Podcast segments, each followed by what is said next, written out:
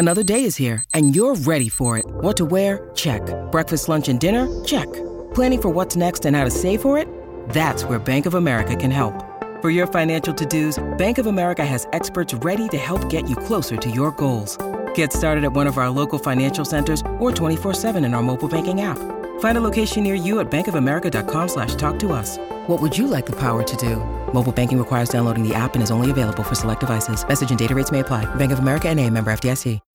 When you need mealtime inspiration, it's worth shopping Kroger, where you'll find over 30,000 mouthwatering choices that excite your inner foodie. And no matter what tasty choice you make, you'll enjoy our everyday low prices, plus extra ways to save, like digital coupons worth over $600 each week. You can also save up to $1 off per gallon at the pump with fuel points. More savings and more inspiring flavors make shopping Kroger worth it every time. Kroger, fresh for everyone. Fuel restrictions apply.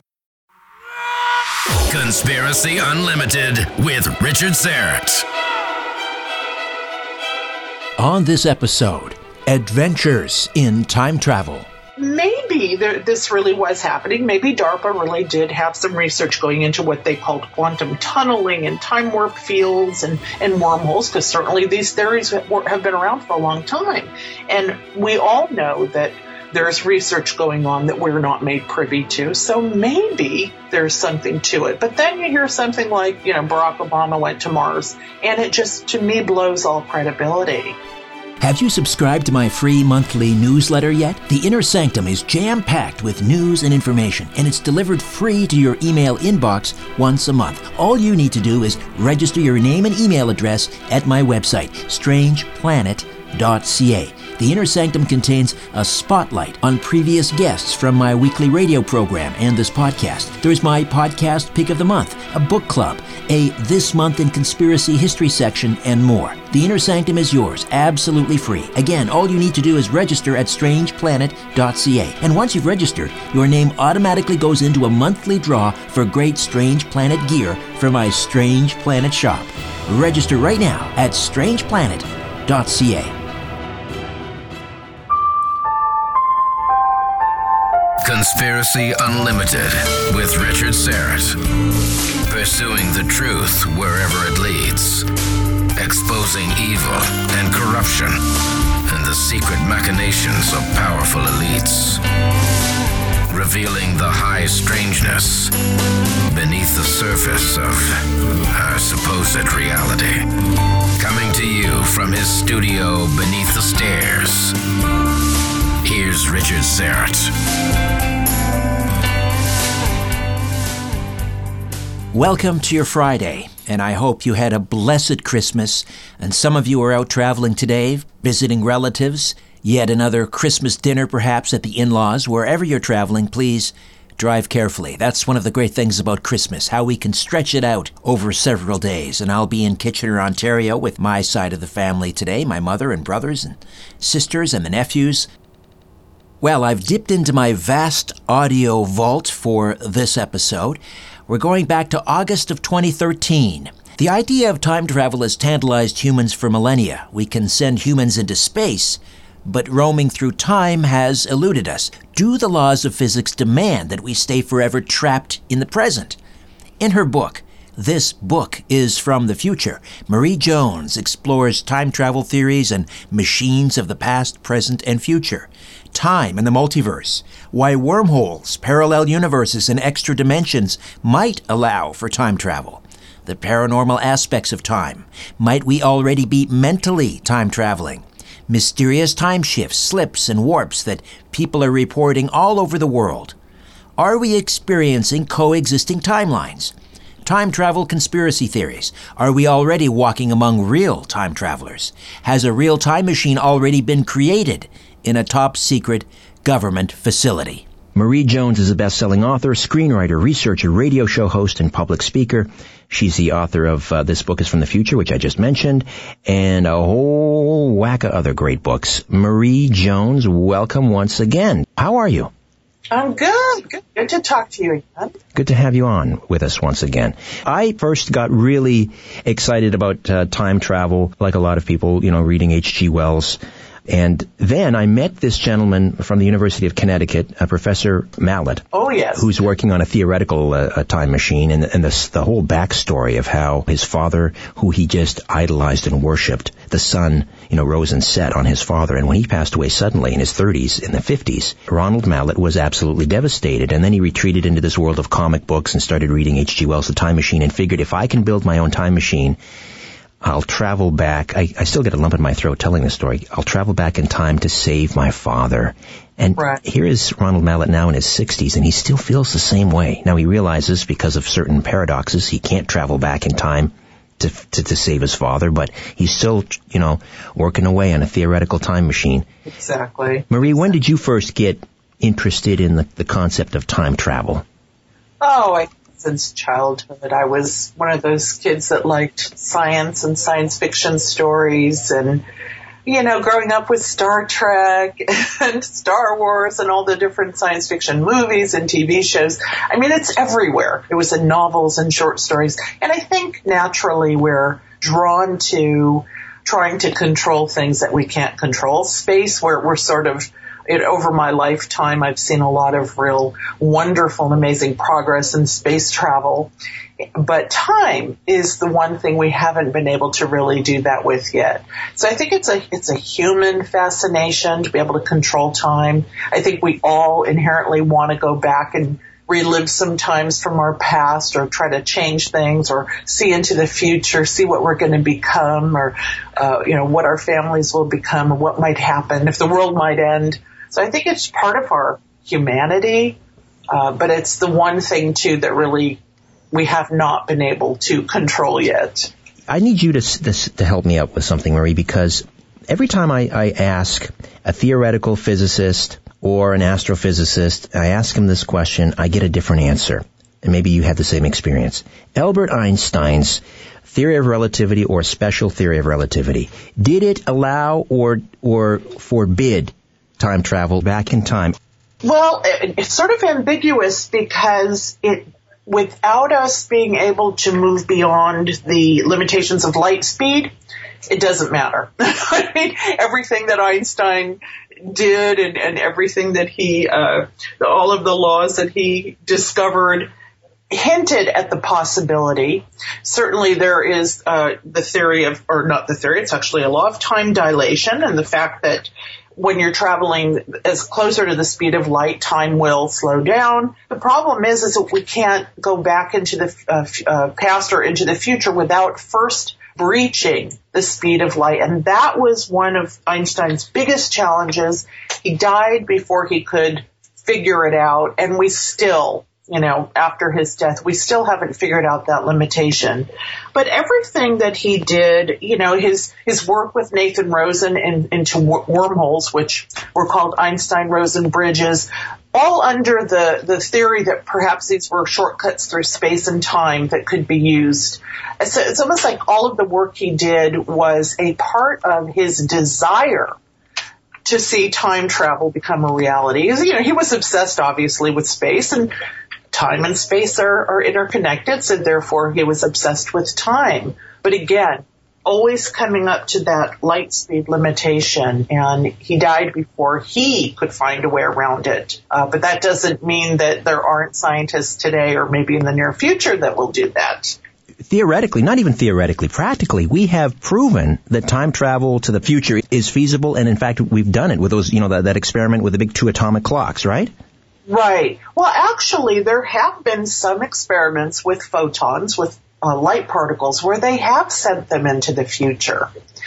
Uh, but again, like you said, you know, a nanosecond of a nano, nano of a nanosecond. And certainly this is on a particle level and, and in no way can it yet be extrapolated to anything bigger than that. But, um, a lot of these physicists believe that time travel to the future is actually more doable because of the paradoxes of if you go back into the past, how do you, you know, what do you do to the, the current timeline? What might you change or how could you change the current timeline? Because if you go back to the past, you're going to affect something.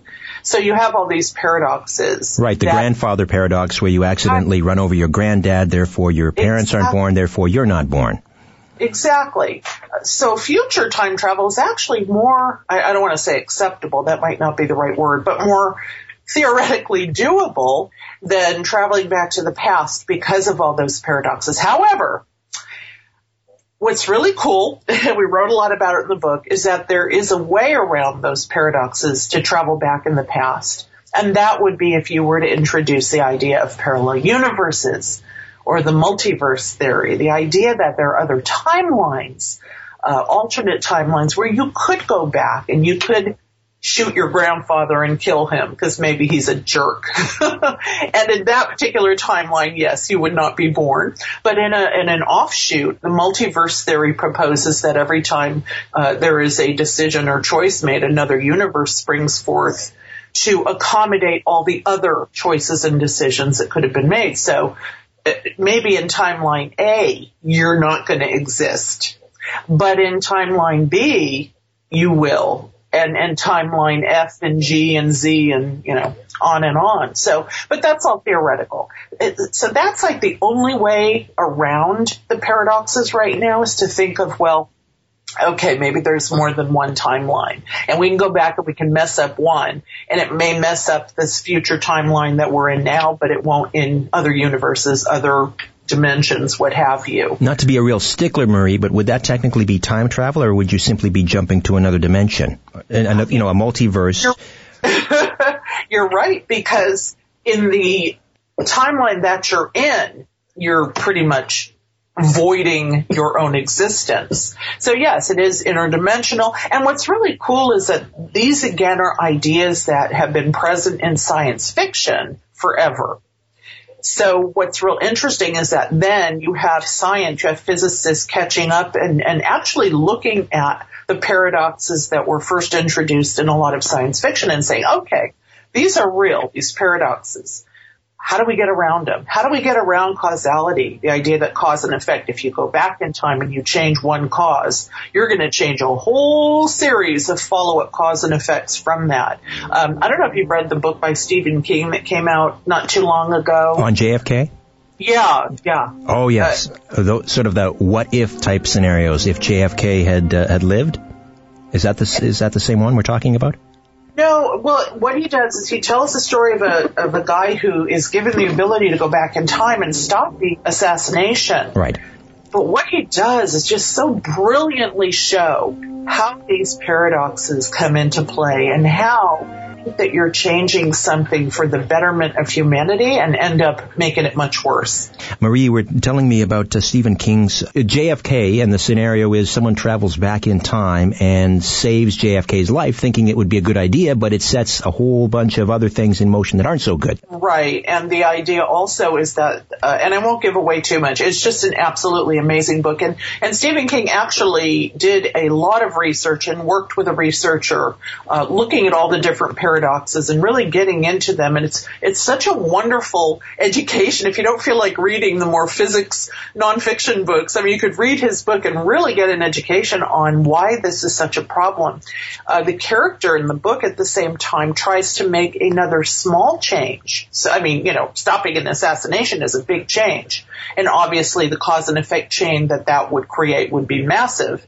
But he also uh, makes the point of trying to change something very small and personal, and yet that also creates a chain of cause and effect that that is disastrous. So the whole idea is can we go back to the past and fix something without breaking the future? And I thought that was just a wonderful way to look at it. We have no idea uh, you know, the butterfly effect, the very smallest, most minute change that we might make, how that could snowball and create something that we just can't even imagine in the future. So it's really a good wake up call uh, for the ethics and morality of time travel, which Larry and I talk a lot about in the book too, because it's not something people think about that often. Well, it's also a, a wonderful lesson for just how we conduct our daily lives. If uh, granted, if you travel back in time, uh, everything you do will have consequences, but that also applies to the here and now. Every exactly. every everything you do uh, will uh, set in motion an incredible, you know, domino effect for good or bad, and it's up to us. Right. And why do why do most people want to go back in time? They want to fix something. Yeah, regret. Regret. Is, don't screw up now and you won't want to go back to the past 10 years from now and fix, you won't have anything to fix. So it really is about regret and bad decisions and not thinking about what you're doing. And yet also realizing how interconnected everything is. And the idea is that you could go back in time and change something in your life could kiss that girl that you always wanted to kiss in high school or, you know, catch that ball in Little League that you dropped, what have you. What you don't realize though is how you're affecting everybody around you whose lives, because of those simple things, are also going to be changed. And that's where the idea of ethics comes into play. Do, does anybody have the right to go back in time and change an interconnected web of timelines that are all working together with cause and effect. It's an excellent point, you know, because when we think of the, the, the, the grandfather paradox, that's pretty cut and dried. But what you're saying is everywhere you step, if you travel back in time, everywhere you step, you're creating a, a paradox. It's unavoidable. You, there's nothing you can do but create, a, you know, a paradox or potential uh, problems going forward. So it's You're a minefield. It's a minefield. And, yeah,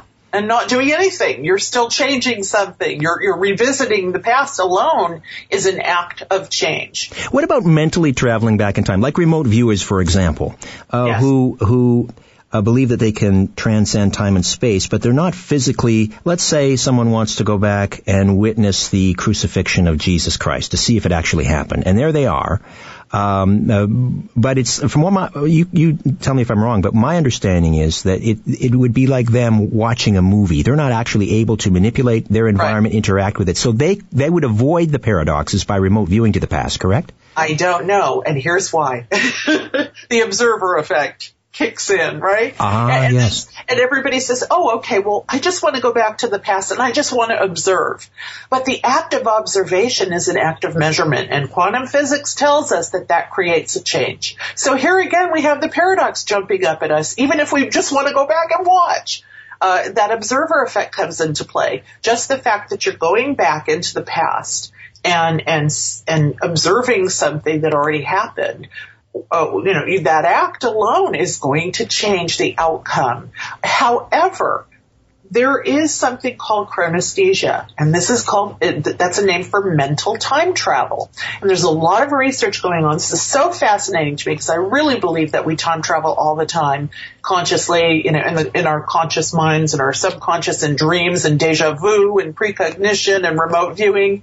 We are able to go back to the past and forward into the future, not physically and not in any way where we could really alter anything. It's, it's more of a perception. Um, but when you physically go back, you're changing something. Your, right. your act of observation is changing something. So remote viewing gets really tricky because are you physically somehow, even though your body's not doing the remote, you know, not going somewhere, you're sending your consciousness. Now, is your consciousness enough to be considered an observer? So that brings that whole idea of the quantum observer effect into play. And could we mess up the past and future just by doing that? I, I don't know. Uh, although some people have described remote viewing as uh, some refer to the akashic record, and you're simply maybe pull, like it's pulling a video off a, sh- a library shelf and, right. and and and reviewing something that's already taken place. I like that idea because I feel like remote viewing is people tapping into what Larry and I call the grid, the grid of information, the zero point field, the Akashic records. There's so many different names that it's gone by. Right. This field of information that contains past, present, and future all embedded in it. And we're looking, like you said, it's like going through the old card catalog in a library or you're watching a, a video. So in that sense, and I think that people who are psychic, and ha- uh, when you have an ESP experience, people who um, are, have precognitive visions or dreams, even deja vu. I think that these are different ways that we are tapping into this field or into this grid, and just getting information out of it, but not changing anything. There's another uh, idea, uh, and I think Einstein and some of his colleagues were, were touching on this. You mentioned uh, wormholes and and, uh, and black holes and how they may be a, a shortcut.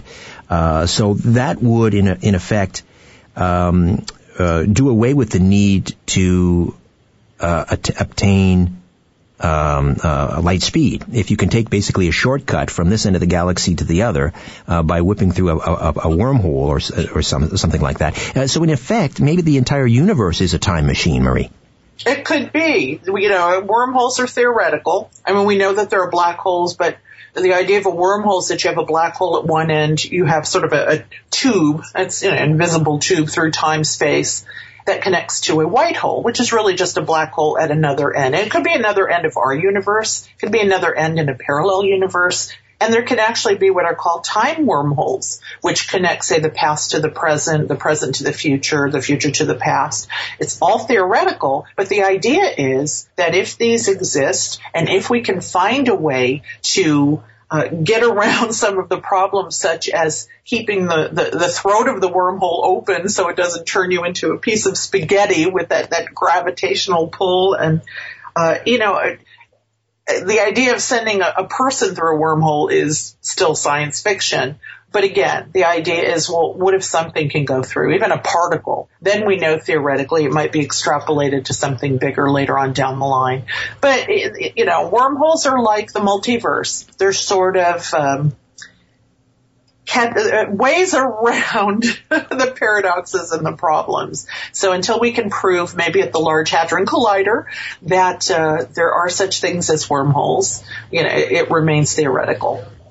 Well, uh, getting back to Professor Mallett for a moment, and, and his, um, my understanding is incredibly rudimentary, but uh, his idea is that if you could stir the time-space fabric, mm-hmm. uh, much the same as you would you would stir uh, coffee with a stir stick.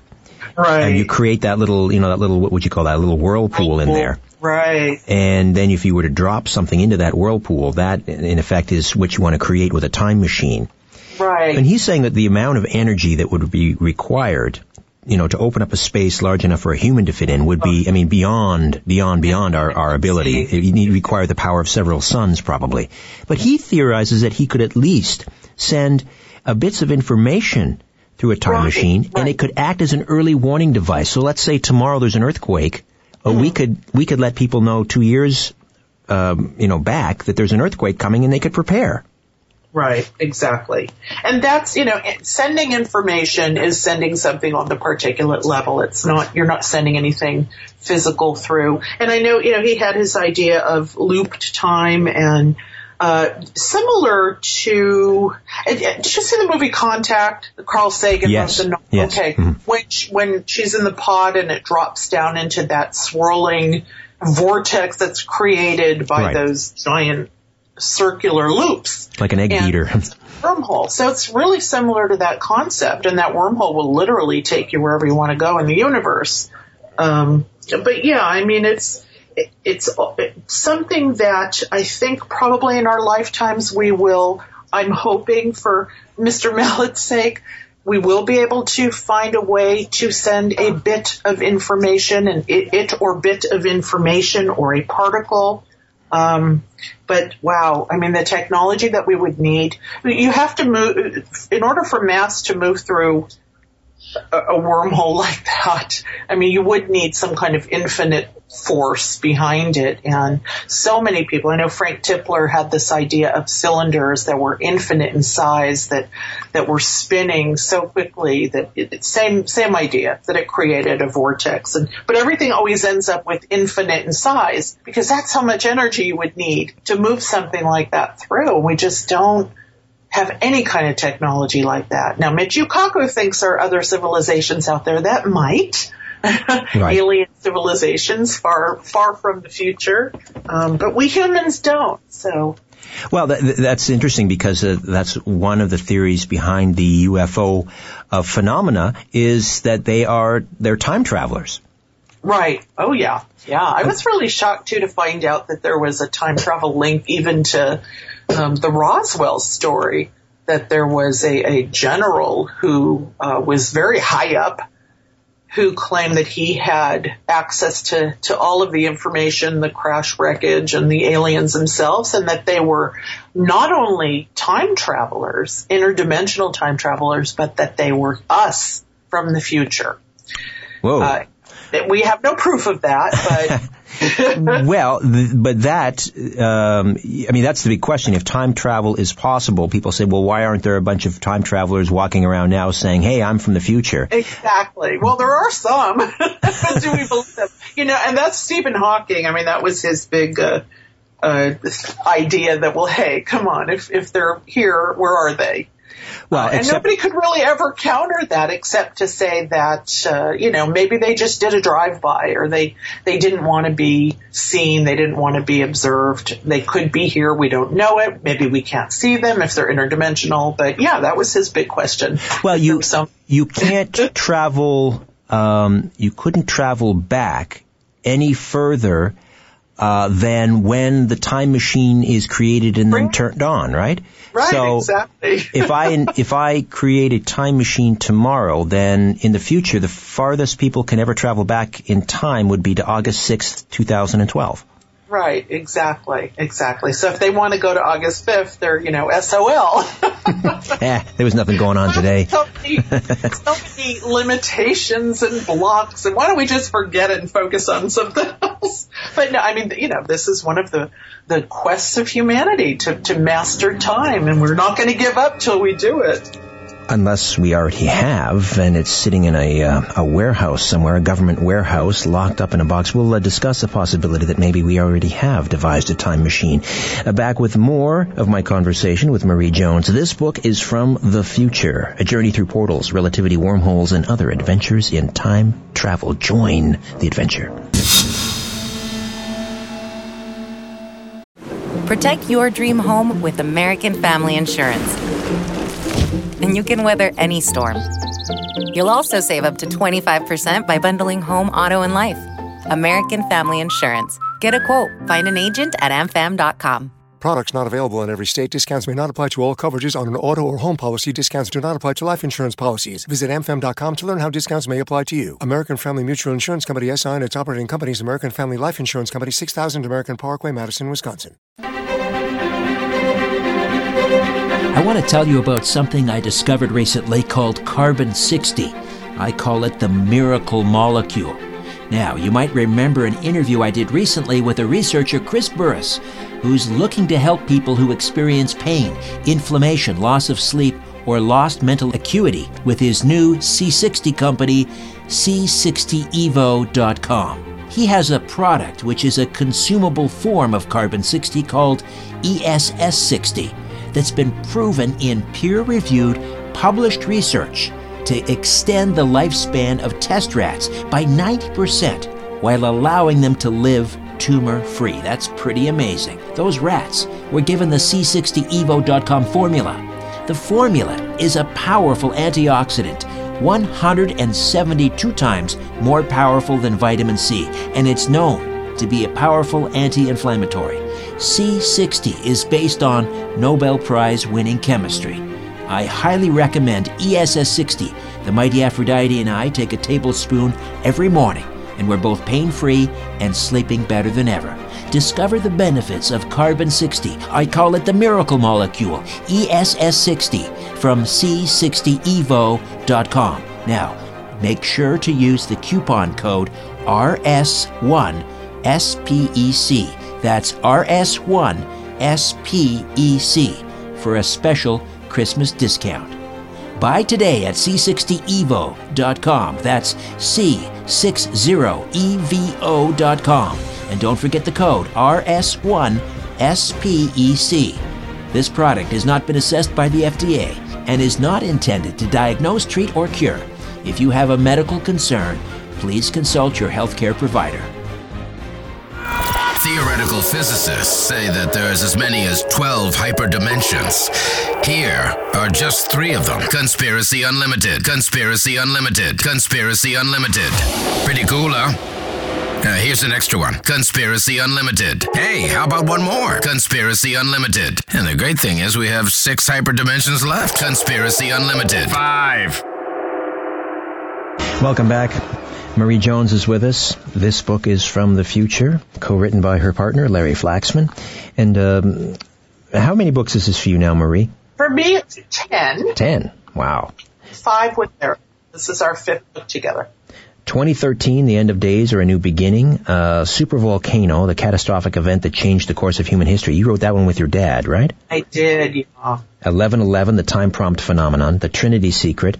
Uh, the deja vu enigma. Well, the deja vu enigma, that uh, you, we sort of touched on that earlier, how deja vu may in fact be sort of uh, a time travel, although, you know, the, the skeptics, God bless the skeptics and the debunkers, they, they love to, to keep us pinned to the ground. They have these wonderful romantic, uh, romantic uh, uh, explanations for things. Well, deja vu is because one optical nerve is shorter than the other.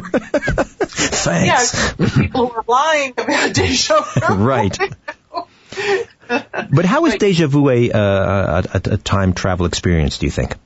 Well, it's more of a possible multiverse or parallel universe experience because the idea is, and yet here I'll explain how it's related to time travel when people have deja vu, most of the time the sensation that you get is that you exist in two places at once where you're doing the same thing, talking to the same person, saying the same words. You know what words are going to come out of their mouth next. It's like you're having a dual experience or a memory of something that is happening as it happens, which of course is impossible. How can you have a memory of something that's happening as it ha- happens? But that's what it is.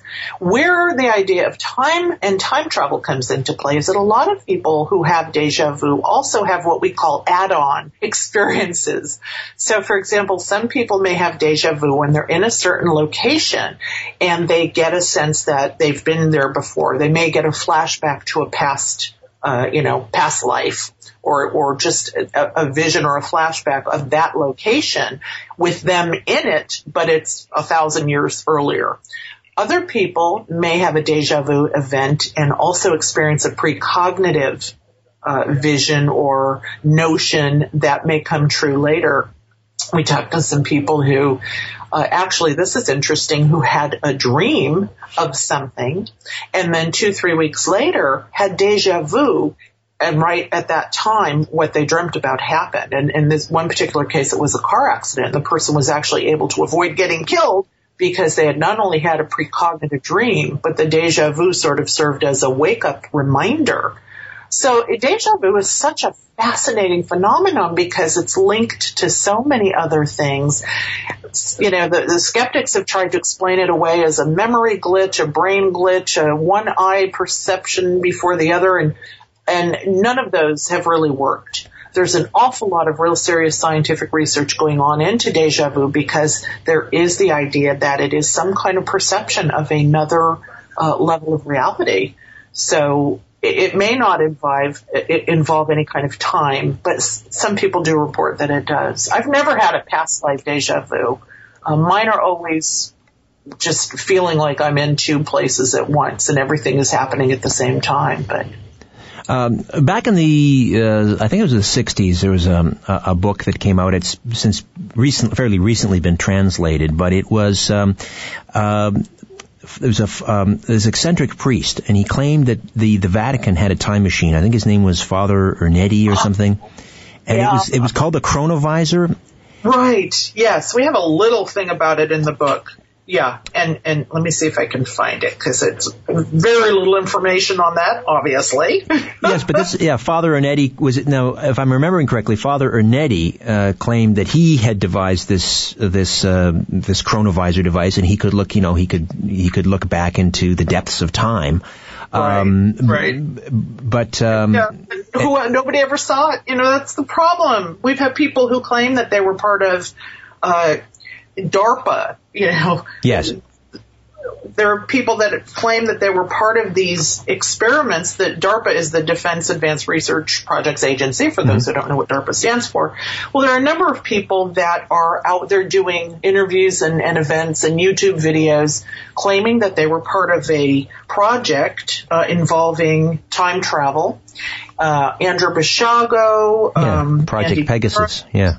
Exactly. And there's a number of different experiments that may have been done at different times. One of them involves something called the Montauk chair. Yes. And this was done at Montauk, which many people who have looked into the Philadelphia experiment, uh, these, you know, what we call time travel conspiracies, that this uh, Montauk was uh, in Camp Hero, New York, a location where supposed top secret research was done involving manipulation of the electromagnetic field but there are also people who claim that they were doing time travel experimentation involving this type of chair that you could sit in and it would enter a wormhole and you would go into the future, go into the past. You, uh, these people were told to gather information or to observe things. I know Andy Pero claimed that he went back to uh, World War II.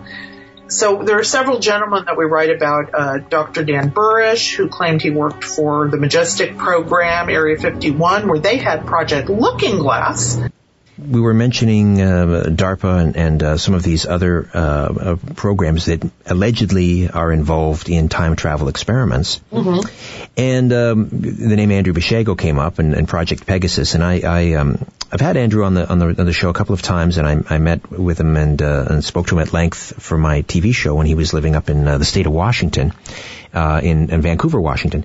Anyway, seems like a very uh, intelligent. He's a very likable guy. Um, and I came away, you know, thinking he's either a great actor uh, because he delivers, you know, this scenario with such sincerity and believability, or right. he's delusional, uh, or I don't know, he's a he's a, a highly trained uh, disinformation agent. I don't know what to make of, of, the story, except that it's so detailed and so. That's, oh, that's it. The yeah. detail is amazing, and it's repeated. And this is the problem that I have, and I don't, I, I would never ever claim to know the truth because I wasn't there, but. I have a real problem with anybody who can remember that much detail because I can't remember what I ate for lunch yesterday. Right. Exactly. And, I, and I've had this discussion with a number of people that some of these gentlemen will tell the same story, and I'm not saying story that it's fictional, I'm just saying what happened, what they believe happened, uh, with such detail that never changes. And we're talking names, dates, what people were wearing, locations, and, and it never changes, and it's very precise. And yet most of us, honest, you know, we can't remember what we did yesterday. And we certainly can't remember what other people were wearing or, and th- these things happened quite a while ago. So that's one of the things that always comes up when we hear, when we talk about the chrononaut stories. You know, are they savants? Um, are they disinformation specialists that have photographic memories? Or did this happen to them and it's so ingrained in their being because it was just so amazing that they remember every detail. Maybe when something like that happens to you, you literally, you know, you're like a sponge. But that's the same problem. I'm so glad you said the word details because that was the problem that I had.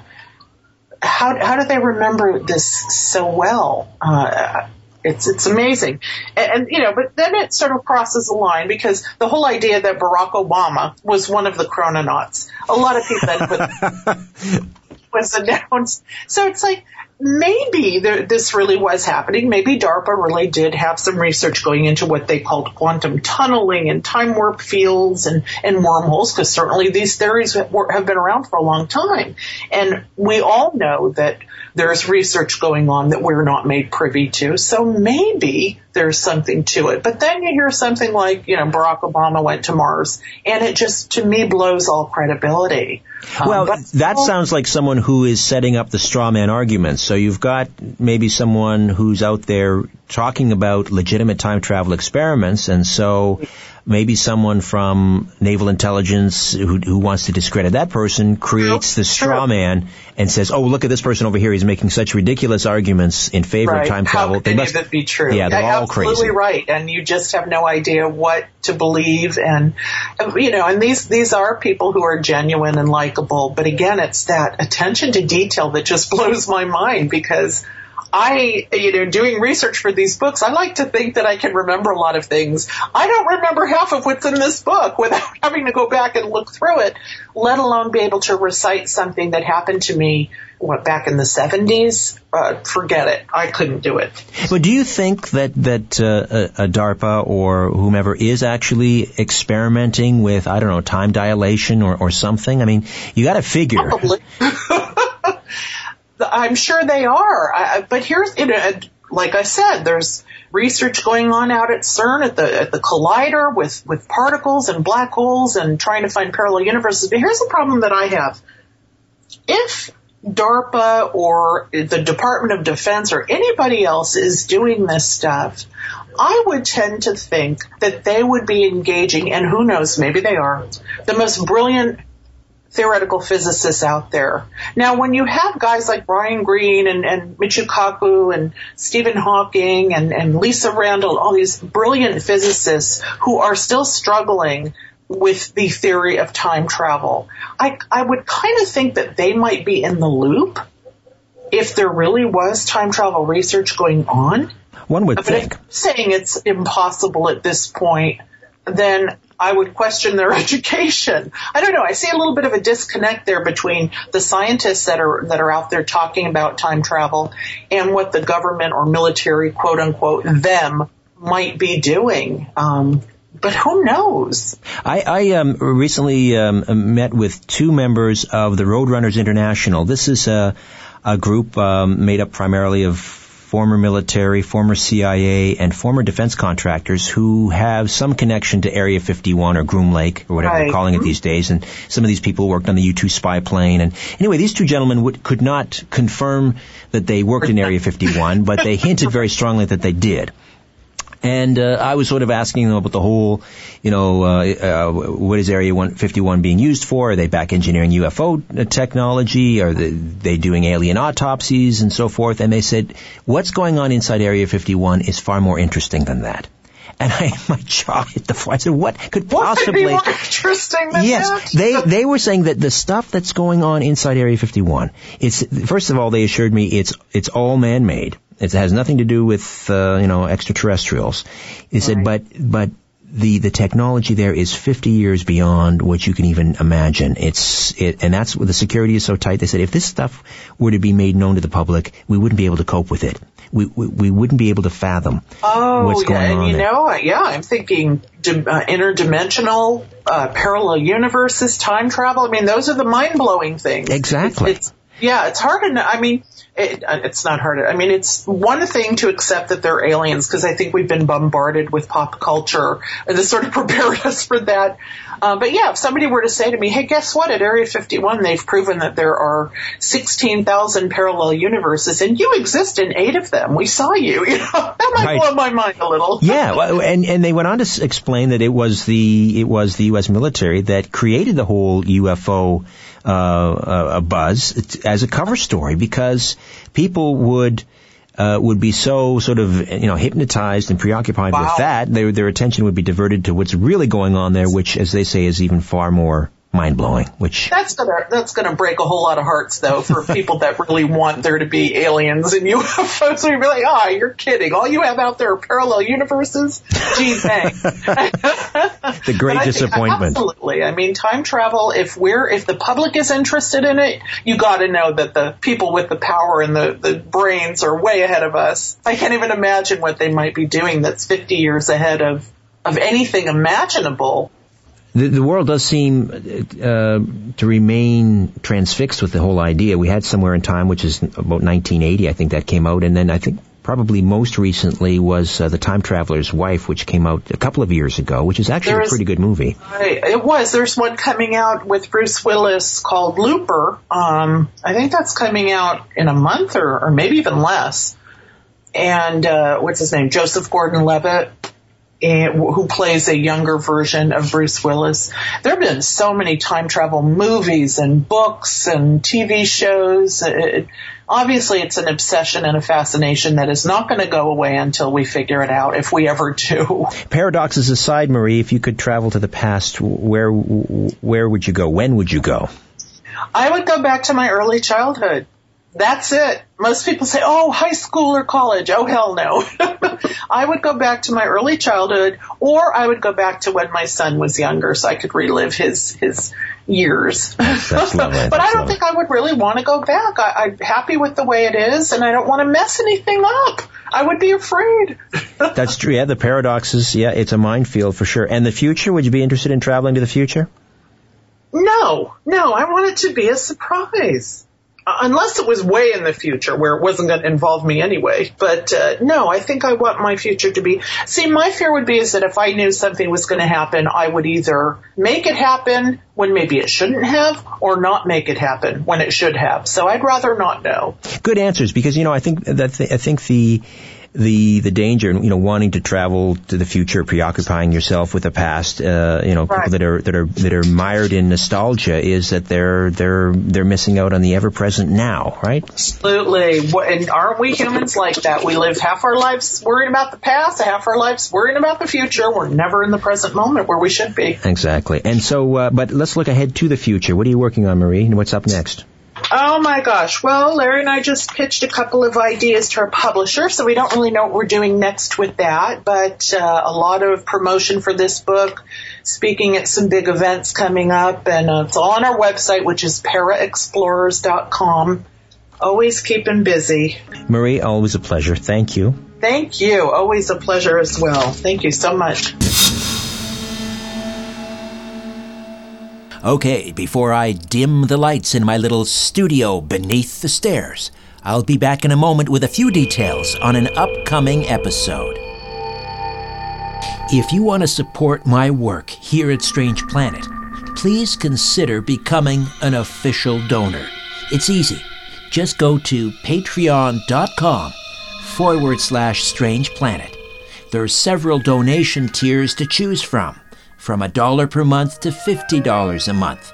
For the month of December, new donors at the $10, $20, and $50 per month tier receive a free mug from my Strange Planet shop. Donors in the $20 tier also have their names appear on a crawl during the YouTube live stream of my weekly radio program, The Conspiracy Show. And donors in the $50 tier receive a special on air thank you on my radio program. Whatever you give, your support helps keep my radio program and this podcast going. Help me pursue the truth wherever it leads. Patreon.com forward slash strange planet. Thank you, and God bless.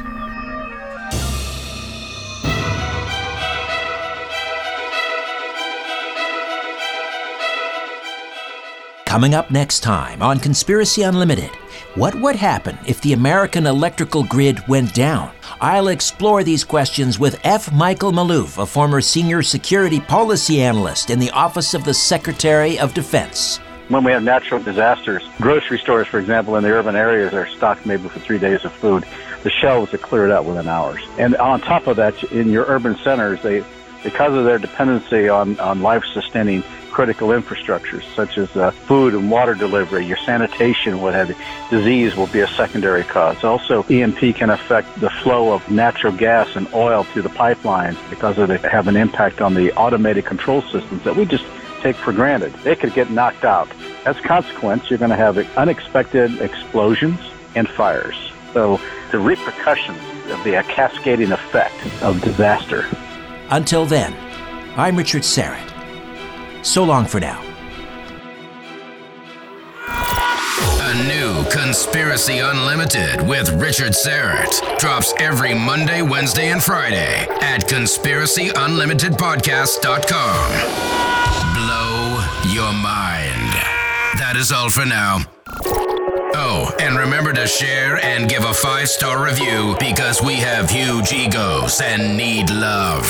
We're like cats, we need we need constant petting.